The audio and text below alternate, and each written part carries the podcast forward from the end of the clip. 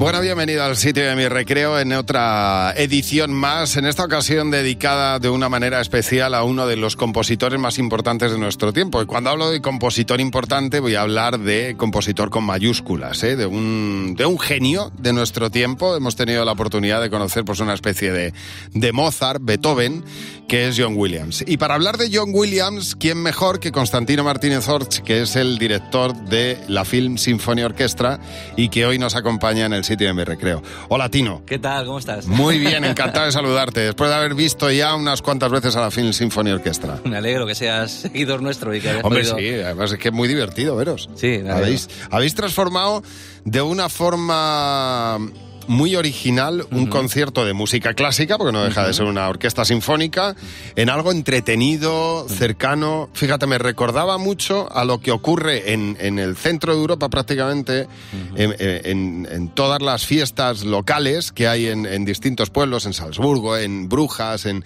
que no va el grupo de turno, ponen una orquesta sinfónica a tocar en el medio del Sí, pueblo. Sí, sí. Estuve en, además en Rumanía hace años dirigiendo Sí. en, en la plaza de un pueblo directamente, en un concierto especial, y era una orquesta sinfónica.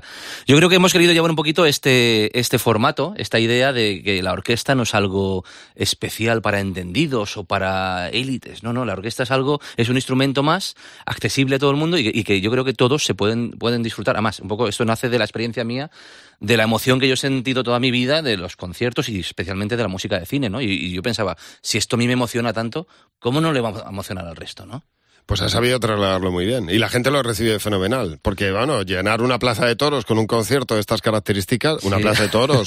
eh, y no solo eso, ¿eh? Estamos hablando de que, que ¿cuánto tiempo habéis llenado y estáis llenando el eh, ahora el Palacio de Congresos? El, audi- sí, el perdón. auditorio, pues llevamos ocho conciertos ya y vamos a por el noveno en esta, en esta gira con este doble programa de Williams. Ajá. Y esta gira que es un poco la, la más bestia, diría yo, de todas las que hemos hecho, ¿no? Con casi 70 conciertos, 70 entre España y Portugal. Y la verdad es que la aceptación y la acogida está siendo tremenda. ¿eh? Bueno, John Williams, eh, vamos a ir desgranando un poco quién es, qué aporta. eh, seguro que, que nos puedes contar cosas curiosísimas de él. Pero vamos a empezar. Hay dos programas distintos. La Film Symphony Orchestra hace dos programas distintos de John Williams. Y el primer programa, que, que es el que vi yo, el programa 1, empieza con una fanfarria de algo que compone John Williams y que no es para. Música de cine, para el exactamente, exactamente. Sí, porque Williams, como tú decías, y me ha gustado mucho el ejemplo, es un poco el, el Mozart, del, del- el posible Mozart, ¿no? De, de nuestro tiempo, ¿no? Un compositor que se ha dedicado a todos los medios que ha tenido en su entorno durante su vida. Sí. Y que puede ser el concierto, el concierto al uso, la tele, la radio, la eh, las, las series, Sí, las porque películas. claro, también hace la, la- la sintonía de una van de, de unos informativos. Bueno, sí, exactamente. Todo un paquete de noticias que hizo eh, para la NBC, Sí. de informativos de deportes, de economía, de tal. O sea que, y, y como no, Juegos Olímpicos, como tú decías, ¿no? O sea que ha tocado- yo creo que como compositor, pero como cuando Mozart escribía sinfonías, escribía oratorios para el obispo de, de turno, por ejemplo, que le pedían, o una ópera para el, el rey de turno. En fin, eh, compositores que han trabajado componiendo pues para lo que en su tiempo eh, les daba de comer, ¿no? Al fin y al cabo.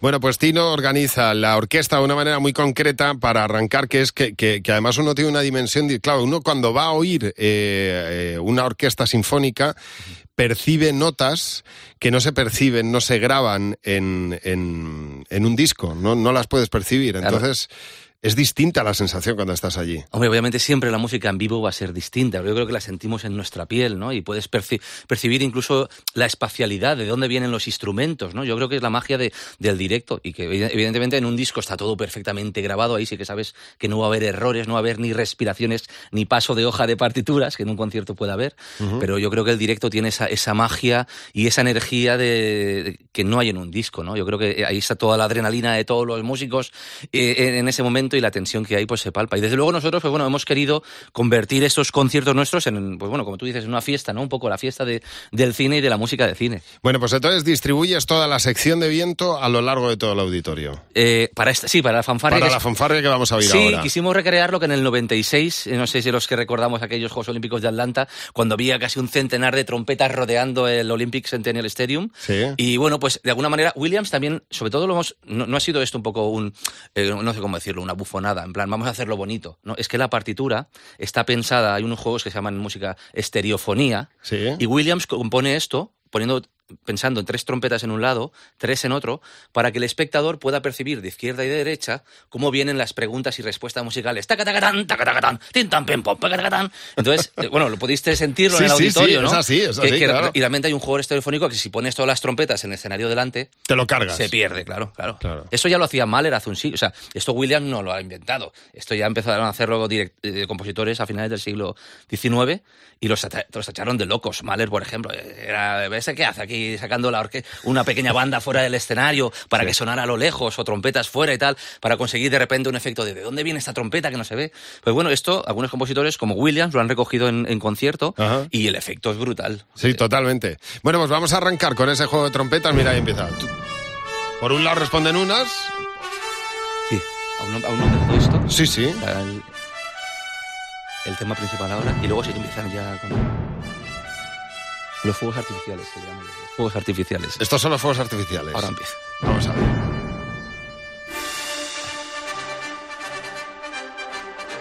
Ahí están, claro. Ahí empiezan a, por un lado y por otro, ¿no? Exactamente. Esto, por ejemplo, ¿Sí? Eh, grabado se pierde un poco. No, totalmente. A menos que lo tengas bien grabado en estéreo y tengas unos cascos y tal, se pierde un poco. Pero en concierto, es eso, yo lo veo musicalmente lo visualizo como un fuego de artificio. Pim, pam, tan, tan, tan, tan, es, muy visual. No, no, bueno, el otro día leí, porque sabes que ahora está muy de moda todo el tema de la neuropsicología y de cómo eh, eh, la música es la única, eh, el único arte capaz de englobar mm, un, un, área del cerebro tan grande. O sea, es que lo capta todo y llega, y, más la música en directo, porque al final tienes unas sensaciones que no tienes cuando te pones un disco, claro. A ver, esto, esto que voy a decir yo no, no lo digo yo, esto, los científicos lo han demostrado. O sea, realmente con la música y con la música hay tantas partes en el cerebro implicadas que están en activo. O sea, yo por eso he estado siempre muy vinculado a la pedagogía y a la educación. Y es que yo creo que es, que es fundamental la música en la infancia, porque a, los, chavales a los que les he dado clase alguna vez, o en el campamento de verano que hacemos, digo, es que cuando hacemos música no somos conscientes de que por una parte estamos leyendo una partitura, por otra parte nuestros dedos están tocando un instrumento, por otra parte nuestra cabeza está contando tiempos, eh, silencios, cuándo toco, cuándo no toco. Por otra parte, nuestros oídos están escuchando lo que tocamos y a la vez tienen una referencia del resto de, ostras, estoy tocando demasiado fuerte o demasiado flojo. Eh, tengo que estar pendiente con la vista también del director, de seguirle. O sea, es una eh, multi es algo multisensorial. Claro, claro. Entonces yo creo que esto, vamos, eh, esto para la infancia, esto es una, sí, sí, esto es tremendo en términos de. Bueno, ahora vamos a hablar del encuentro de, con Indiana Jones, que creo que es la, banda sonora del encuentro entre John Williams y, Steven Spielberg. Pero referente a esto que estás contando, te voy a contar algo mm, que me ha pasado a mí en los últimos años. Yo estaba, eh, apunté a mis hijos a piano y les llevaba todos los miércoles a piano y yo me quedaba fuera con el perro, esperando. Hasta que llegó un momento en el que dije, pero ¿por qué me voy a quedar yo aquí fuera pasando frío con el perro si, si, si puedo pasar a clase? Y me apunté a clases de piano. No he, tocado un piano en, en, mi vida. Entonces, no, eh, mi primera clase fue hace dos años donde está Do. O sea, imagínate, ¿no? a partir de ahí estoy disfrutando como no he disfrutado ¿Ah, en mi vida. En mi vida. Y además, lo más, lo más impresionante de todo es que eh, estoy notando que en mi cerebro, algo a lo que tú estás acostumbrado, se, me toca estar tan concentrado que es imposible hacer otra cosa que no sea tocar. No, la mano derecha, la izquierda, la partitura y todo. Pero no solamente luego el tiempo, luego la intensidad, la o sea, es una cosa que, que, que, que realmente eh, el cerebro modifica el cerebro. Sí, hombre, claro que lo moldea, por supuesto, ya te digo, es que se, se desarrollan una serie de habilidades que, que, si no se trabajaran, pues eh, como se trabajan con la música, posiblemente pues no están tan, tan desarrolladas, eso es así. Y luego lo mejor de todo, ¿no? Que al final estás haciendo algo bonito y algo realmente que nos produce, pues yo creo que bienestar y, y, nos enriquece. Bueno, vamos a ir a, a John Williams eh, y a este hombre que, mm, bueno, pues decide en un momento dado en dedicarse a componer bandas sonoras. Y sobre todo su encuentro con con Steven Spielberg. Vamos a escuchar a Indiana Jones. Estamos escuchando Indiana Jones. ¿Cómo no? Vamos a oír un poquito Indiana Jones, ¿eh? para que no protestéis que no se. Eh, esto es un podcast y por lo tanto luego tú puedes ponerte la música cuando te dé la gana o pasarla. Exactamente. Vamos a escucharlo un poquito y hablamos de este encuentro entre dos grandes genios. Por un lado el director y por otro el compositor de la música.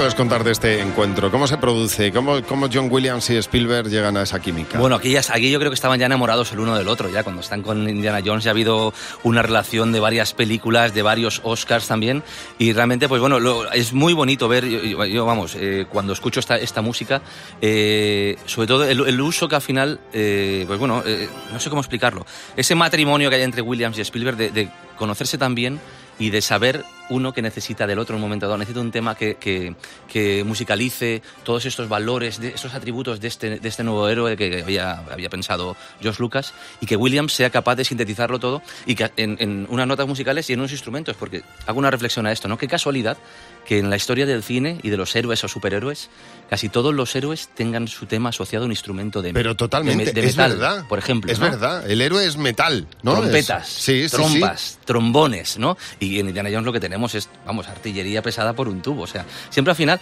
eh, parece que es algo ya, hay una serie de clichés, pero ¿por qué los valores nobles están asociados a los metales nobles de la orquesta, ¿no? Bueno, y luego la parte romántica, por ejemplo, estoy pensando en la, en la, en la balada de amor de Superman, ¿no? Sí, sí, bueno, el tema de amor es, otra ya cosa. Ya es violín, ya es otra cosa, ¿no? Es... bueno, el tema de amor evidentemente nos lleva hacia, hacia, bueno, hacia lo, lo, que el cine también nos está dando a entender como, como un tema de amor, ¿no? Que por cierto en Indiana Jones el tema de Marion, eh, que aparece, aparece en la sección central de esta, de esta marcha, del Riders March de Indiana Jones, es un tema también precioso que por una parte representa, como hace siempre Williams, eh, eh, la relación de amor entre Indiana Jones y Marion, y por otra parte también un poco la representa a ella, ¿no? A, a esa, esa capacidad. Por una parte siempre el tema de amor tiene esa parte femenina, esa sensualidad, pero luego nos presenta a Marion como también es una mujer de armas tomar, ¿no? como es Leia en Star Wars, ¿no? También el tema de Leia, que es el tema de amor, pues también por una parte te presentan a la Leia al principio con la flauta y después te aparece la Leia heroína, esa Leia que, que tiene ahí, eh, en fin, es una heroína, ¿no? O sea que claro, cada, cada, instrumento tiene su personalidad y, Williams asocia la personalidad del instrumento a la personalidad del personaje en claro, sí. Indiana Jones, por ejemplo, o Superman, las trompetas, es el tema en las trompetas que después también las, con los trombones y las trompas nos reflejan esas cualidades del héroe, ¿no? Eh, pues con Leia nos lleva hacia la flauta, la primera parte de Leia, digamos, partiendo de Leia en dos, una, una parte más femenina, más, más sensual, y luego la Leia heroica con las trompas y toda la orquesta. Nos pasa también con el tema de Marion, por ejemplo, y con muchos otros temas eh, que, en los que ha representado, por ejemplo, eh, los personajes. Ahora cuando escuchemos alguna de las otras piezas, lo veremos. Es muy curioso que a veces pensamos que todo, todo está súper pensado y súper científicamente medido incluso en el cine, y a veces cuestiones como el tema de Indiana Jones o el tema de Marion. Indiana era el nombre del perro de George Lucas. Anda, mira. Así, tal cual. Ah, y Marion era el nombre de la gata de Spielberg. Y hay una anécdota curiosa que comenta que estaban en la playa haciendo un castillo de arena en Maui, donde veraneaban, y estaban hablando de tal, que si la siguiente película, el personaje, ¿cómo la vamos a llamar? Que si era Indiana Smith, decía George Lucas. Y Spielberg decía, no, déjate de Smith, Smith es muy común, vamos a llamarle Jones, Indiana Jones. Ah, pues vale, Indiana como tu perro, y mira, y Marion como mi gata. Y, ya tenemos aquí el protagonista y la, y la, y la, chica. Fíjate cómo se desarrolla. A veces las cosas son así, tan, tan sencillas, ¿no? Y luego nos viene como, ah, Indiana Jones, Y no sabes que, es el perro de, de Lucas, ¿no? Bueno, aquí está la, la, parte de la, la, canción de amor de Superman, ¿eh? que como decíamos es distinto a toda esa sección de viento que decíamos antes.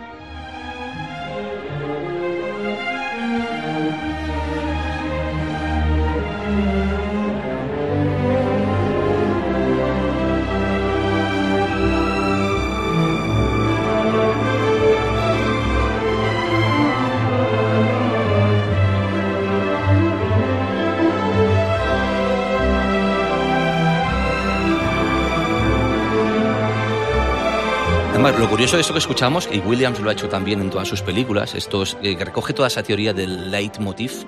Leitmotiv, es tipo, eh, eh, esto viene de, Wagner, de las óperas de Wagner. él lo recoge ya en, la, trilogía del anillo, queriendo escribir una melodía para cada personaje. Y de alguna manera, cuando aparecían en escena, pues nos estaban contando también la historia con, con la música, ¿no? Pues toda esta teoría, que ya lo recogen otros maestros eh, antiguos de Hollywood, Williams la recoge, bueno, y la expande con todo el universo de Star Wars, y eso que estamos escuchando, el, el, tema de la chica en, Superman, por ejemplo, pues esto le, acompaña siempre a ella, siempre que aparece. Claro, siempre que aparece está esta canción de fondo. O incluso siempre que la evocan o la mencionan a ella. Entonces, de alguna manera, eh, esto es, esto es cine realmente. Por eso decíamos, eh, bueno, eso está así, ¿no? Que, que en una película, tanto el director como el guionista están a la altura del compositor. Claro, hablemos de ello. vamos a ver, yo creo que no todo el mundo sabemos, eh, y me incluyo, eh, cómo se compone realmente una banda sonora. Es decir, eh, es se compone sobre guion, se compone sobre las imágenes, las imágenes se, se pueden recortar. Eh, ¿Cuál es el proceso de creación de una banda sonora? Hay muchas maneras de hacerlo, dependiendo también de la película, ¿no? Porque una película, un musical de animación, de dibujos animados, por ejemplo, donde los dibujos animados se tienen que crear a partir de unas canciones y tienen que mover las bocas a partir de unas canciones ya cantadas, se crean primero las canciones y después se anima sobre ellas. Es un, es un poco a la inversa. Lo habitual en cine es que se primero de, primero que tener el guion. Sí. el guion y bueno, ya hablas con el director también, te inspiras, eh, hay una conversación para ver qué, de qué va la película, qué estética en torno a qué. No es lo mismo un drama histórico de la Alemania nazi que una comedia de, de la terminal, ¿no? Por ejemplo. Entonces, hay para entender un poco hacia dónde van los tiros de los la película. personajes, el argumento, cómo es un perfil de, psicológico de cada personaje. una comedia, un terror, aventuras, ficción, ¿no? Entonces tú sabes que tienes un malo, un bueno y yo qué sé, y, uno que va a sorprender y entonces ya sabes que tienes que componer... Eh, con esa línea, ¿no? Con esa línea. El director también a veces te da unas directrices, me gusta eh, la música de tal, o a veces no te dice nada, o a veces el director, para, para el montaje de la película, pues eh, utilizan lo que, utiliza lo que se llama el temp track. Es unas, unas pistas que se generan de músicas eh, preexistentes. Es decir, para hacer su montaje de la película y marcarse un poco los ritmos, pues el director utiliza música de, esta, de tal película, o de, o de Mozart, o de Beethoven, o de Tchaikovsky y tal. Entonces se hace un, premio, un montaje y, y, tiene una idea que a veces condiciona el trabajo final del compositor o no. Y esto a Williams y a muchos eh, les pasa realmente, que claro, el director se ha hecho un montaje ya con una música y dice, no, no, pero es que aquí quiero que suene como esto, quiero que suene como estas Valquirias de Wagner y tú, pero es que... Pongamos un ejemplo, mira, pongamos un ejemplo, claro, yo creo que el director luego a la hora de llegar a la... Eh, eh, bueno, hay que decir que los autores reales de una película son el director, el guionista y el músico, el, creador de la banda sonora. Por eso te decía la importancia de, la música, de la banda sonora en una película, porque están reconocidos a nivel de autoría, por ejemplo, lo que tú dices, esta importancia de estos tres personajes, todos por igual, guionista, director y compositor, porque es que la influencia de la música del cine en la película es, tremenda, ¿no? Pongamos un ejemplo para que lo, para que lo puedas entender escuchando, ¿eh? solamente escuchando y sin ver imagen, porque claro, esto sería fácil poniéndote la imagen y, y viéndolo, pero para que te hagas una idea. ¿Tú te imaginas un plano de una de un mar eh, tranquilo de noche. Y, de noche y claro dices bueno esto lo aguanta un espectador tres segundos, cuatro segundos. Para mantener la tensión y que el espectador lo pueda aguantar tiene que sonar esto.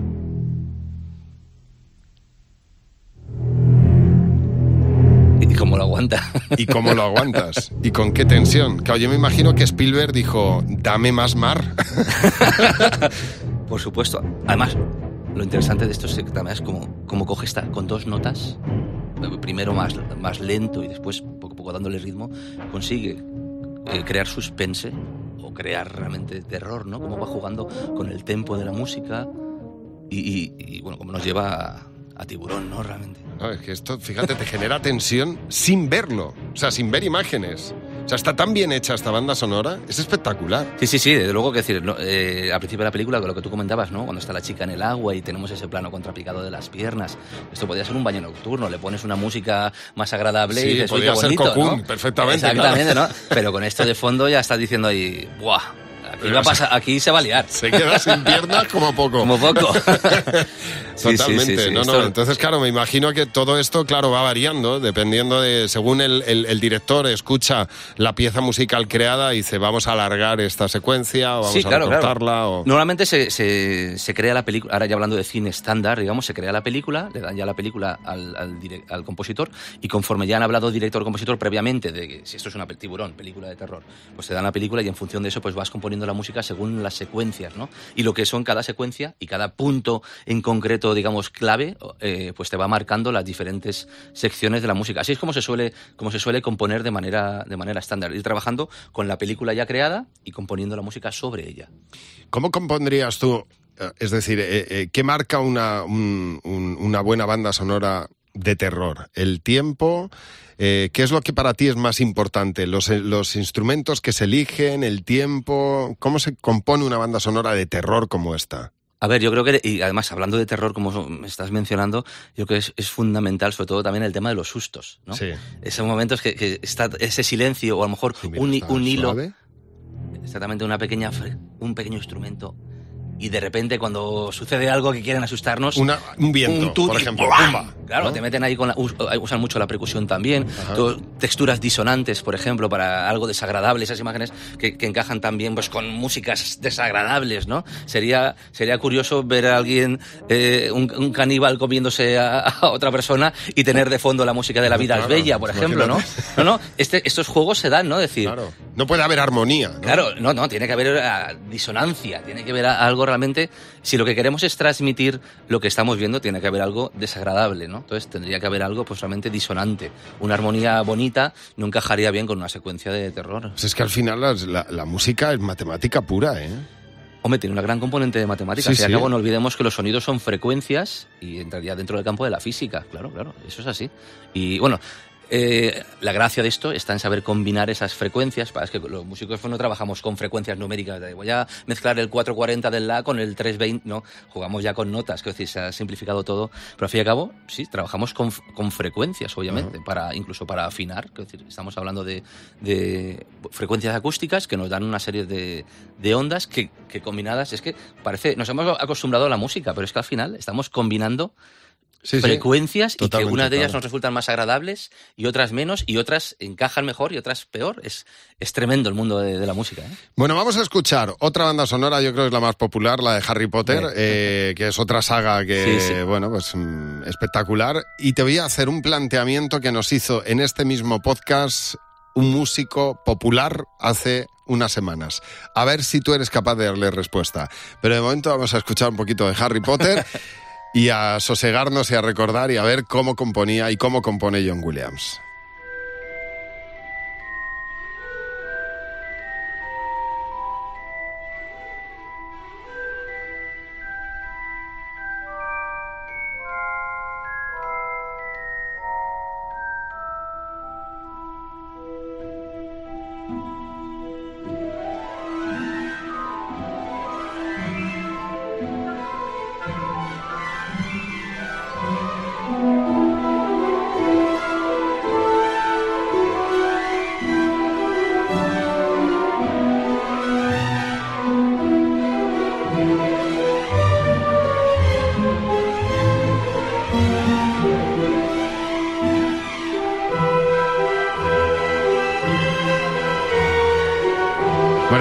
Es que la verdad es que Tino, bueno, que esto es el vuelo de la lechuza. Estaba contando a micro cerrado que es que da pena no escuchar lo que, lo que cuenta. Por otro lado, todo lo que tiene que ver con magia se asocia también con campanitas y con pim, pim, pim y con... Sí, exactamente. Toques de cuerda. Eh.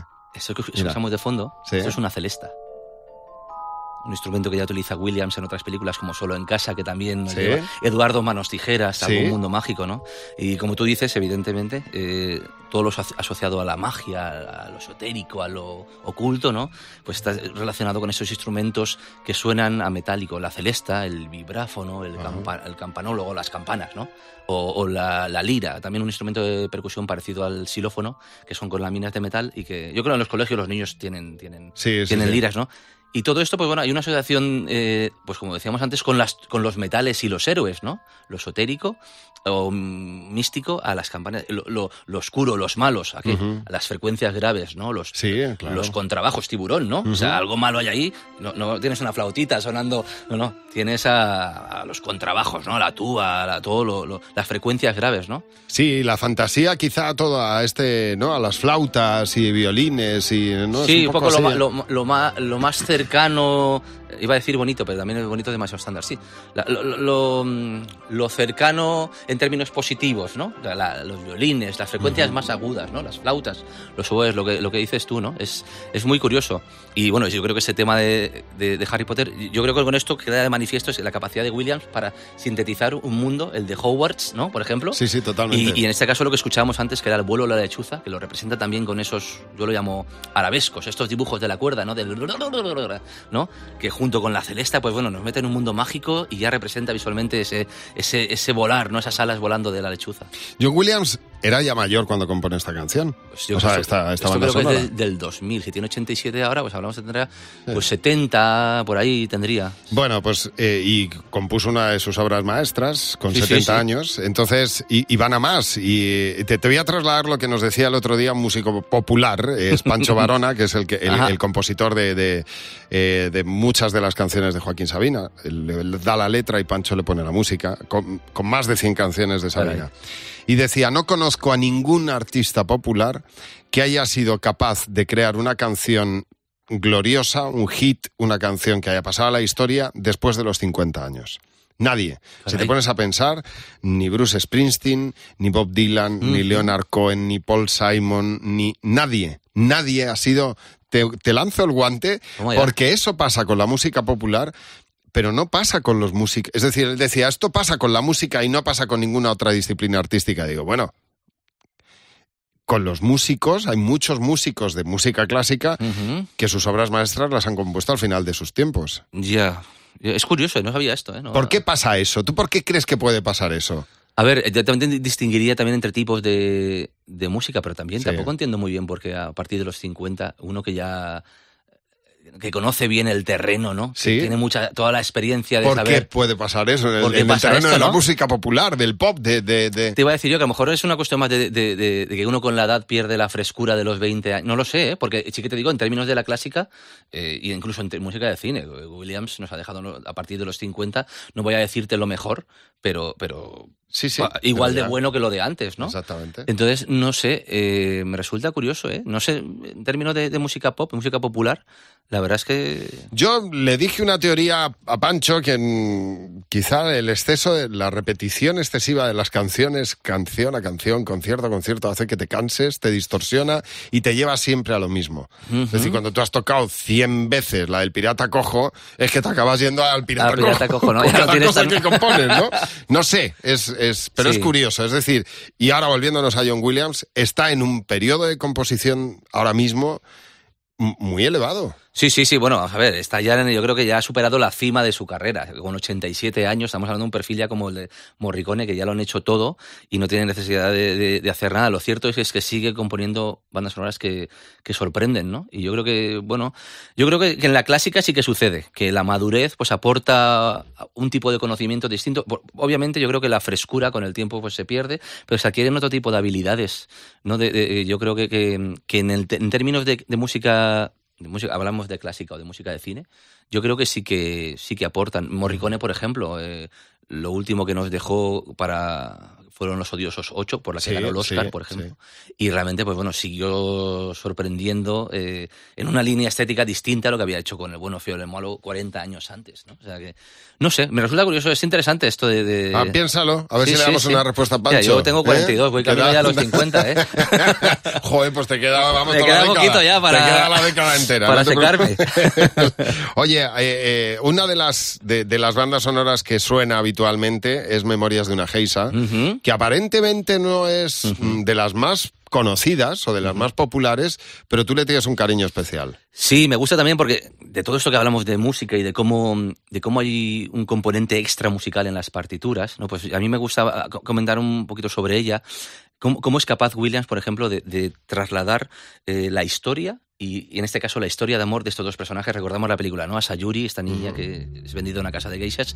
Y, y- y- y, bueno, la historia nos cuenta su relación de amor con el presidente, ese- esa relación de amor complicada eh, casi imposible, ¿no? Por las diferencias sociales, ¿no? Pues Williams decide crear un vals, que es el vals del presidente, en el que los dos personajes quedan representados, uno por el violín solista, el presidente, ella por el violonchelo. Ahí está. No, esta no es. Esta no es. Esta es. eh, no, pero no te preocupes que lo buscamos. Esta que aquí, vamos, tenemos, tenemos a todo el mundo a tu disposición. Esta memoria una- de una geisa, pero es el vals, el vals del presidente. Tienes una, una sinfónica a tu disposición, fenomenal. Tino. No, no, tú pide y, y te ponemos a tu sinfónica. En inglés el título es The Chairman's Waltz. Y la cuestión es que es un vals, es Sí. un vals, un vals también, un vals para bailar entre Esta dos, es. ¿no? A ver si es esta. Exacto. Sí, no es la versión que tenía en mente, pero esta no, nos puede valer. Ajá. Y la cuestión es que crea un diálogo muy bonito. Ese es el tema. Este es el presidente. Williams decide, viendo la película y hablando con el director, vale, pues voy a crear un tema de amor, un tema de amor diferente al de Marion que escuchábamos antes, o el de. Superman. Un tema de amor más más oscuro, más triste, ¿no? Que en el fondo es una historia de amor agridulce. Y, y presenta ese tema con los dos personajes. Por una parte con el presidente, con el guion, eh, por otra parte la geisha con el violonchelo y te crea un diálogo ahí precioso. ves como los, es que ves hasta los cuerpos entrelazados, pero que no acaba de, aquello de funcionar, ¿no? Y yo lo veo, a mí me encanta porque ves esa capacidad de, de llevar lo extra musical a lo musical, ¿no? Y Williams lo hace mucho, escribir esos, temas, esas melodías para representar a cada personaje, que parece sencillo, pero ponte a pensar en la geisha y qué instrumento le asigno yo a la geisha y qué melodía le asigno yo a la geisha. Y, es que tienes que tener un control de, de, o sea, claro, una, una, mente privilegiada para esto. Claro, no tienes que controlar todos los instrumentos. Hombre, por supuesto, claro. claro, es director de orquesta. Controlar los instrumentos, la armonía, la melodía y saber asignarle a cada, a cada personaje ¿no? lo que mejor le, le viene. no es lo mismo el tema para Indiana Jones escuchamos, como este de, de una geisha triste, inteligente, hermosa. Todos esos atributos tienen que estar, la belleza de Sayuri, su inteligencia, pero su, su relación de amor dolorosa, ¿no? Aquí tenemos este, bueno, es,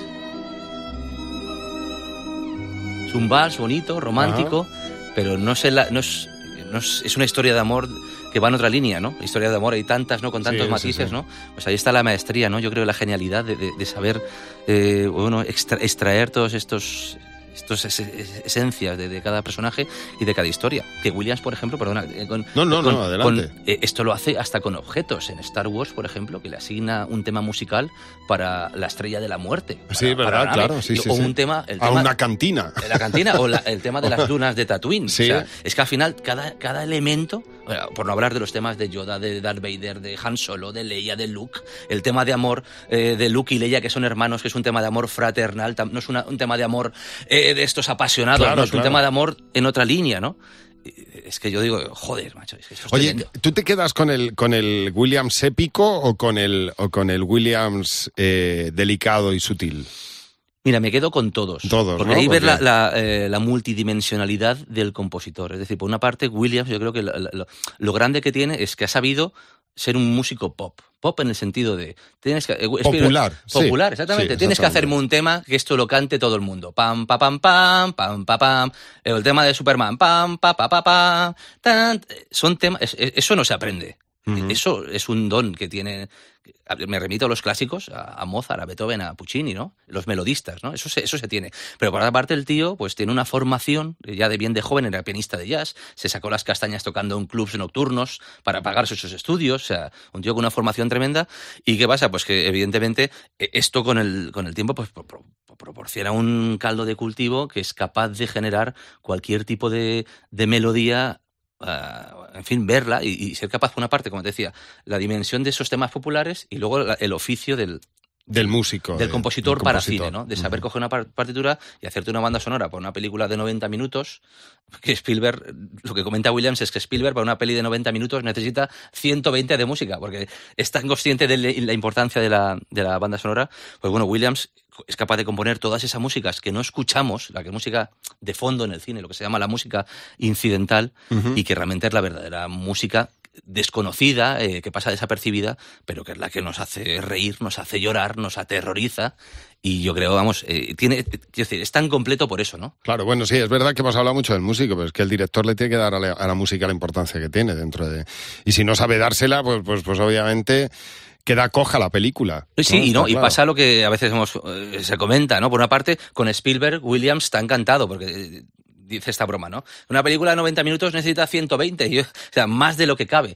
Y por otra parte, hay, hay directores como Stanley Kubrick, por ejemplo, que en sus películas no quería música original. Él se iba a, a músicas clásicos. clásicos, exactamente. Y dependiendo de lo que había, pues él iba cogiendo de aquí y de allá. Y otros como Tarantino, y la relación que tuvo tan dura con, con Morricone, que, Tarantino, pues bueno, él tiene su manera de hacer cine, genial, por otra parte, pero que no tiene ningún tipo de reparo en cortarte una pieza aquí y te, mete un tajo y morricone, pero me estás, me estás destrozando mi obra, no sé qué. y eh, déjate, que a mí lo que me importa es mi película y aquí se, y, y, por eso en la edición de, de, Tarantino, sus películas, eh, es todo mucho más abrupto, pero también su cine es mucho más duro, ¿no? Mucho más. Y yo creo que al final, pues bueno, el compositor tiene que estar abierto a, a, ser consciente de que estoy trabajando para un director Y bueno, tengo que entender que no estoy haciendo mi obra de concierto para mí, que hago lo que me da la gana. Claro, bueno, cuando se producen esa- ese entendimiento y ese respeto mutuo, se producen esos matrimonios a largo plazo, que es el caso de Spielberg y John Por Williams. ejemplo, por ejemplo, también sucedió con Bernard Herrmann y Hitchcock, y en Ajá, España sí, tenemos claro. un ejemplo muy bueno con Alberto Iglesias, por ejemplo, y, Y- y Almodóvar. Almodóvar. Esto es, eh, vamos, cada joya que, cuando Bueno, da- y Amenábar también. Su- bueno, claro. Amenábar ya se lo hace todo, porque él es director, compositor, es, sí, sí. es otro genio, ¿no? Sí, bueno, eh, eh, mira, hay un, hay un momento único ahí hablando de, de la sutileza con la que compone John Williams muchas veces para, para algunas bandas sonoras. Yo creo que la más difícil de hacer, estoy seguro que él, él lo dijo y, y él piensa igual. La banda sonora más difícil es la de la lista de Schindler. Es probablemente el momento más, más complicado de su carrera, claro. O sí, uno de ellos. Sí, eh, desde luego que eh, tal y como él lo cuenta y cuando hablan en sus memorias Spielberg y. Williams, la verdad es que por lo visto fue un momento muy duro, un momento en el que se, como comentábamos antes, ¿no? Sí. Tienen ya, en- eh, hablando del proceso de composición de una banda sonora, ¿no? Que ya Spielberg tiene la película terminada y convoca eh, al, al compositor, imagínate aquí en Madrid. Vámonos a Callao, nos Sí. sentamos en el cine y vamos a ver la película, la película tú y yo, sin música, a ver qué nos seduce, a ver qué nos sugiere, qué estilo, qué estética, dónde poner música, dónde no poner, ¿no? Y, y- y Williams, bueno, por lo visto, cuando vio la película se quedó. Imagínate la lista de Schindler si ya es dura. Sin música. Sin música, Uf. o sea, realismo, hiperrealismo, ¿no? Sí, sí. Y, y- y claro, Williams se quedó atónito, estupefacto, y, y dice, bueno, yo no sé decirte si puedo componer la música de esto o no. Y le pidió que unos minutos para recomponerse, e incluso le pidió, dije, déjame que me vaya a, pasear un rato porque estoy que no... Ujú. Y la cuestión es que cuando vuelve, y eso además es una anécdota curiosa que le quita un poco de hierro a esta dramática historia, ¿no? Cuando vuelve le dice, Williams le dice a Spielberg, eh, yo no me veo capaz de componer la, la- la música de tu película. Eh, creo que necesitas un compositor mejor que yo. Y, y- y Spielberg le dice, mira, lo sé, pero están todos muertos. Así que tú eres el mejor compositor que, que hay vivo y tienes que componer la música. Lo diría con otras palabras, pero esto fue la, la conversación, ¿no? Y bueno, y afortunadamente nos dejó el quinto Oscar de, de Williams y una película, vamos, una, una, una obra Una joya, maestra, sí. ¿no? Cómo, cómo tratan este tema tan duro con esta elegancia, visualmente y, y musicalmente, ¿no? Yo, es una de las, bueno, esto es, Esto es una maravilla. esto no hace falta hablar, ¿no?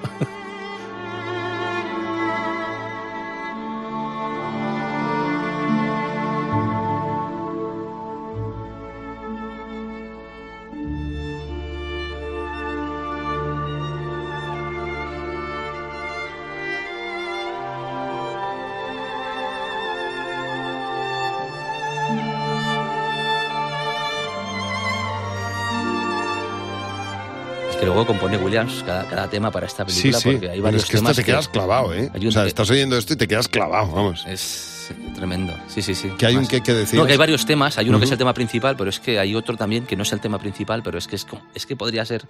Ahí yo creo, para mí hay dos temas principales en la película, dos melodías que dice, bueno, ¿cuál de las dos es, es mejor, no? Y, y- y transmite tanto dolor, tanto sufrimiento, ¿no? De- eh, es vamos, Oye, una obra maestra. ¿has conocido alguna vez a John Williams o has no, y hecho- tengo una ganas de. Yo a ver si este verano tengo suerte. Ah, sí, Sí, bueno, eso porque si tienes suerte es que estás planificando algo para que se Sí. produzca la suerte. Estoy planificando algo, pero tengo que decir que debo ser de las pocas personas en el mundo que tiene una partitura firmada. Por John Williams. Sí, Muy además bien. me dieron este año en la gira una, una sorpresa preciosa. Mi cumpleaños, bueno, y esto podría decirlo toda mi vida, es el 8 de febrero, el día que cumple años John Williams. Ah, mira. Casualidades de la vida. Y estábamos en Barcelona en un concierto en la auditorio allí.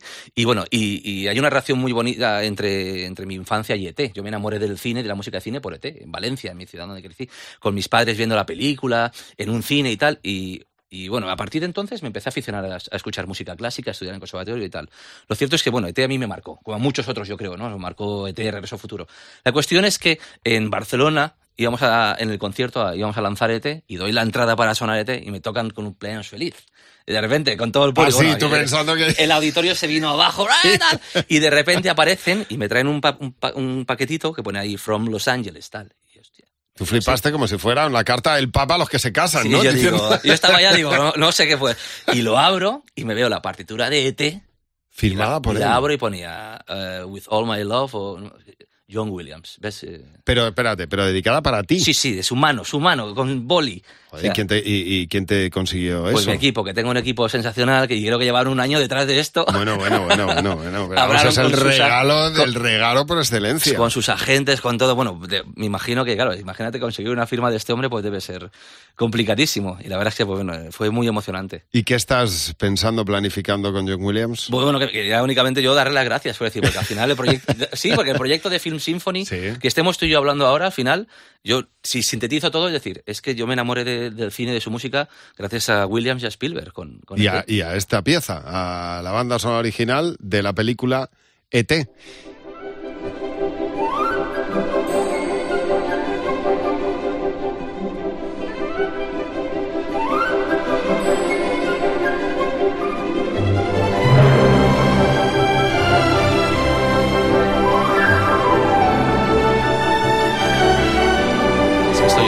vuelo con las bicis, es Vamos, que lo vemos, esto ¿no? es impresionante. La verdad es que es impresionante cómo, cómo estas películas.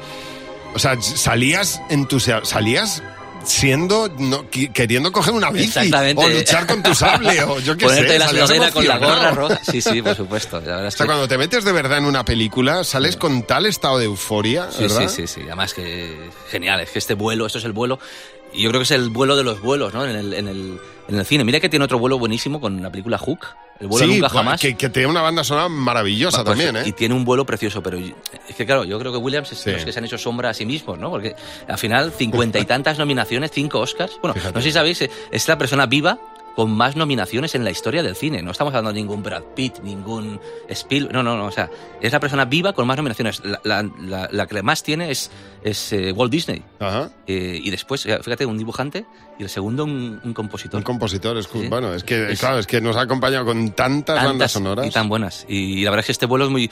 Es, es espectacular. Hay una historia. ¿Quieres que la- Sí, sí, ah, sí. Me pongo a hablar y no. No, no, para eso estás. Es que hay una historia súper y chula y, y es muy bonita, para los que nos gusta cine, en torno al- a, a cómo grabaron la, la banda sonora de este final de ET. Los últimos, por lo visto, los últimos, además creo que está, hay un vídeo, en, creo que está en YouTube, lo, lo ha documentado eh, Spielberg. Eh, Tenían que grabar el final de la película y, y hablando de cómo se, se compone y cómo se graba cine, ¿no?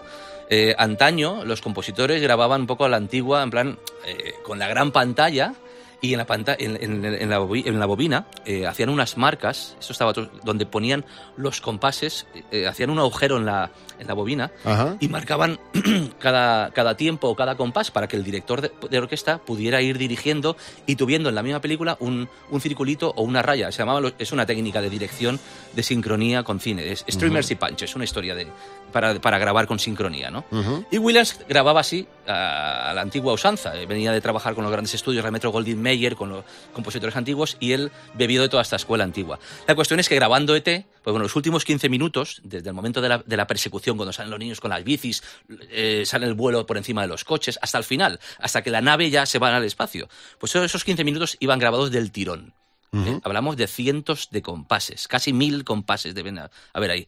Y con muchos puntos de sincronía, eh, mucho cambio de tempo. No sé si me explico. Sí, sí, perfectamente. Que, que exigía, pues es, es muy complicado, te lo puedo decir porque he dirigido, por ejemplo, Regreso al Futuro en concierto Ajá. y esto es complicadísimo en términos de técnica de dirección de orquesta. Williams, por lo visto, eh, le estaba costando horrores y estaban horas y horas y horas y no le salía, no conseguían clavarlo. Estaba el tipo nervioso, exhausto. Spielberg veía que esto no, que no salía y repitiendo y repitiendo. Y al final, fíjate tú cómo son las cosas, teniendo la película terminada, terminada, dice ya. eh, esto no es como ahora en digital, que se hace todo en digital y que es corto, Corta, pego, pero sí, no se nota, No, no, no, estamos hablando de, de los 80, ¿no? Ujú. Pues Spielberg, teniendo la película terminada, le dice, mira, John, quítate la película y grábame esos 15 minutos con tu mejor interpretación musical, como si estuviéramos grabando un tiempo de una sinfonía o una abertura, lo que sea. Sí. Graba tu mejor interpretación musical. Sin tener en cuenta la sincronía con la imagen. Exactamente, que no te condicione, que no eh, estemos aquí a disgusto. Sí. Graba tu mejor versión musical, que yo voy a rehacer la película No, o sea, y Así la lo hizo. rehizo, qué fuerte. no y yo voy a eso. hacer esa secuencia y lo vamos a, a rehacer y lo vamos a adaptar a tu música. Y tenemos un final de T Glorioso. glorioso. Desde, desde que empieza la persecución, si alguna vez tenéis oportunidad de, de ver la película de nuevo, Sí. estad atentos porque realmente es que ves, es, es mágico. Es.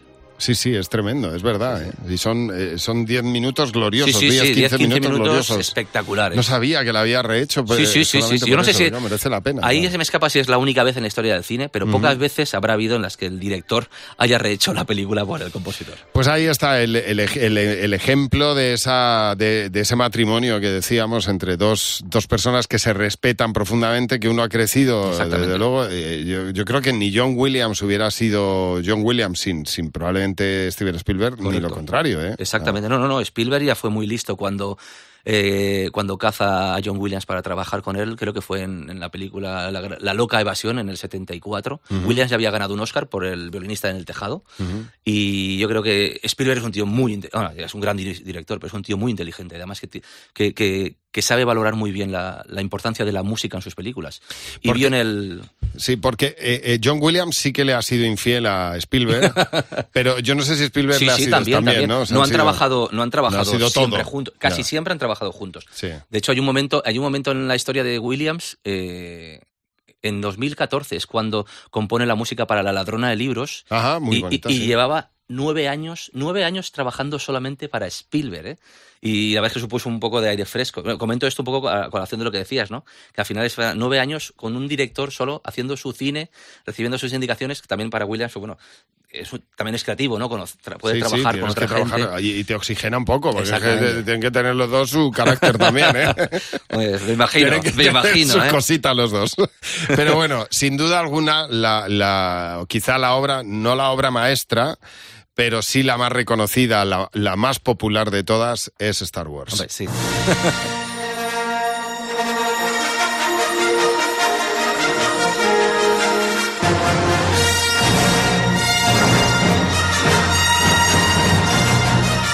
sé tú, Teo, pero yo, fíjate que prefiero la parte... Uy, Teo, perdóname, Te- Tino. Tino, perdóname, que te he llamado Teo y me he quedado tan pancho. Eh, yo prefiero la, la, la parte oscura de Star Wars. El lado oscuro. El lado oscuro. Me música- gusta mucho más. La música del Imperio. Bueno, también eh, yo no sé qué me gusta más ya. No sé, Sí. qué- no sé porque todo, todo, el, todo el universo musical de Star Wars es que tiene tanta sutileza y hay tanta música. Es que el lado oscuro es, es espectacular. Sí. Y cuando escuchas la marcha imperial de Darth Vader, por ejemplo, pues es que ves a Darth Vader, ¿no? Y a todo el poder de, de ese lado oscuro de la fuerza. Pero es que luego es- eh, escuchas el tema de la fuerza, los temas de, de los Jedi, ¿no? De- el tema de, Sol, de Han Solo, el tema de Luke, el, el tema de, de Leia, ¿no? Todos los temas. Y realmente, bueno, Williams yo creo que estuvo súper inspirado, ya sé... Es que eso no es, no es sencillo, ¿no? Crear tantos temas y tan buenos todos, ¿no? Es que es, es una barbaridad. Yo, Y sobre todo la variación, porque es que claro, ya son, van a ser nueve películas en total. Sí, con la última que creo que también va a, va a componer él, con 87 años. ¿eh? Fíjate, ¿eh? ¿eh? O sea que- Y, y qué variación hace ya sobre lo mismo. Es que tiene que ser, porque en esencia tiene que ser Star Wars. Sí, sí que es cierto que en las últimas películas, también por edad, él ha ido ya deja- de- dejando un poco el, el trabajo de componer toda la banda sonora. Y en, la, y en la última, la que dirigió Ryan Johnson, sí que ya utilizaron muchas músicas preexistentes, pero también tiene sentido. Porque cuando aparece la estrella de la muerte, o aparece uno, o aparece el otro, cada uno tiene su tema ya, ¿no? Entonces, sí que compuso muy poca música original, Williams, de hecho. La Rebelión Renace fue el único tema que hemos llevado en esta gira también. Y tocamos. Y me imagino que con esta novena pasará algo de lo pasará un poco más de lo mismo. Me sorprendería que nos planteara Williams otras dos horas de música, nuevas todas. Sí, sí, no. También yo creo que no puede ser. No tendría sentido, ¿no? Es que faltaría, sería, dejaría, es, es la seña Sí, de sí, identidad. es que tiene que aparecer los... de la saga. Exactamente, y, y- y esa esencia, esa identidad musical tiene que aparecer, ¿no? O sea, esos, esos temas Vamos, si se nos cargan a Luke, que, que- bueno, no voy, a, no voy a contar aquí nada, pero es que ya lo que falta. Ya quedan pocos, ya, quedan pocos, ya. que, que solo falta que, que, que se cargue la banda sonora. No, no, quita, quita. Entonces esto ya yo creo que estará por los lo siglos de los Star siglos. Trek y hagan otra cosa. Pues sí, sí. Solo faltaba eso. Oye, Constantino Martínez Orts, el, el director y creador de la Film Symphony Orchestra, que, bueno, pues hoy ha pasado este rato con nosotros hablando de bandas sonoras. Pero al que yo propongo que, que oye, que venga, que, que vengas y hablemos de, de otros, no solamente de John Williams. Luego cuando pero- quieras, encantado. Ya sabes que hablar me gusta. No, no, y a- y a de música nosotros de cine escucharte y Me más. encanta. O sea, que es, una- es mi, gran pasión y la verdad es que lo disfruto mucho. ¿eh? Bueno, él tiene pendiente su cita con John Williams. Sí. Yo tengo pendiente otra propuesta que crucemos los dedos a ver si sale todo este año y, y nos te- y tenemos más oportunidades para vernos y, y hablar de música. Enhorabuena porque de verdad estáis acercando la banda sonora, estás acercando las bandas sonoras, la música clásica, sinfónica al fin y al cabo, y educando oídos a muchos chavales y a mucha gente. Pues eh, gracias por el comentario. La verdad es que esa es la idea. Fundamentalmente, el proyecto nuestro nace por una pasión mía, por el cine, por la música de cine, pero de fondo también hay un- una intención de, bueno, de divulgación, de, de- de- Sí. de in- intentar que, que el público, no sé, sienta lo que a mí me ha hecho sentir la música sinfónica, ¿no? Que nadie pueda pensar que eso es algo para entendidos o para eruditos. No, no. Esto es música y la música se disfruta. La música es de todos y, y- y- y el tema es emocionarse y dejarse llevar, ni más ni menos. Pues Tino, muchísimas gracias. Nada, a vosotros, muchas gracias. Nos vemos en el próximo El Sitio de mi Recreo. Ah, tienes aquí el lado oscuro. Ahí está.